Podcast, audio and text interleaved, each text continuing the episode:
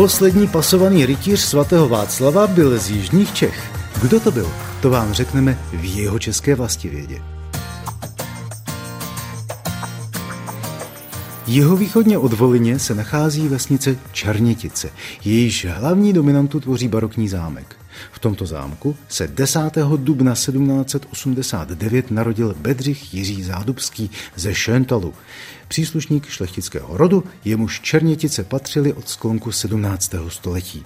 Bedřich Jiří se do dějin zapsal jako poslední pasovaný svatováclavský rytíř. Tento čestný titul býval udělován vybraným jedincům za nejrůznější zásluhy během korunovací českých králů. Dělo se tak nahodile už ve středověku a pravidelně pak za habsburských panovníků. 7. září 1836 se v katedrále svatého Víta na Pražském hradě konala korunovace českého krále Ferdinanda V. A součástí tohoto obřadu bylo i pasování rytířů svatého Václava.